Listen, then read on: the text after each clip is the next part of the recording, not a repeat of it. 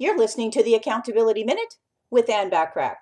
Today we're talking about idea number five of the five ideas to help you attain even better work life balance, which is to understand that the word no is powerful and is your friend.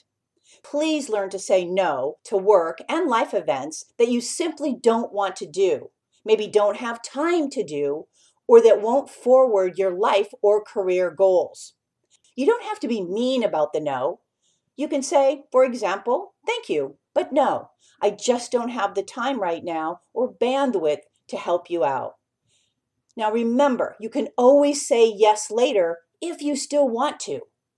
Everyone has demands on life and work that compete with and overlap with one another. The way in which you deal with them will go a long way in helping you achieve that work life balance you seek.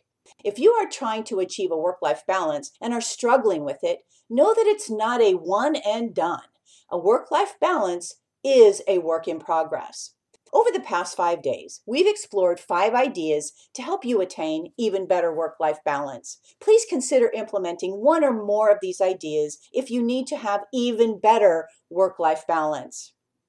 Now, I'm curious and want to know if you feel you have achieved a good work life balance. If so, do you have advice for other listeners that can help them have even better work life balance? Feel free to share it with me. I'd love to hear from you.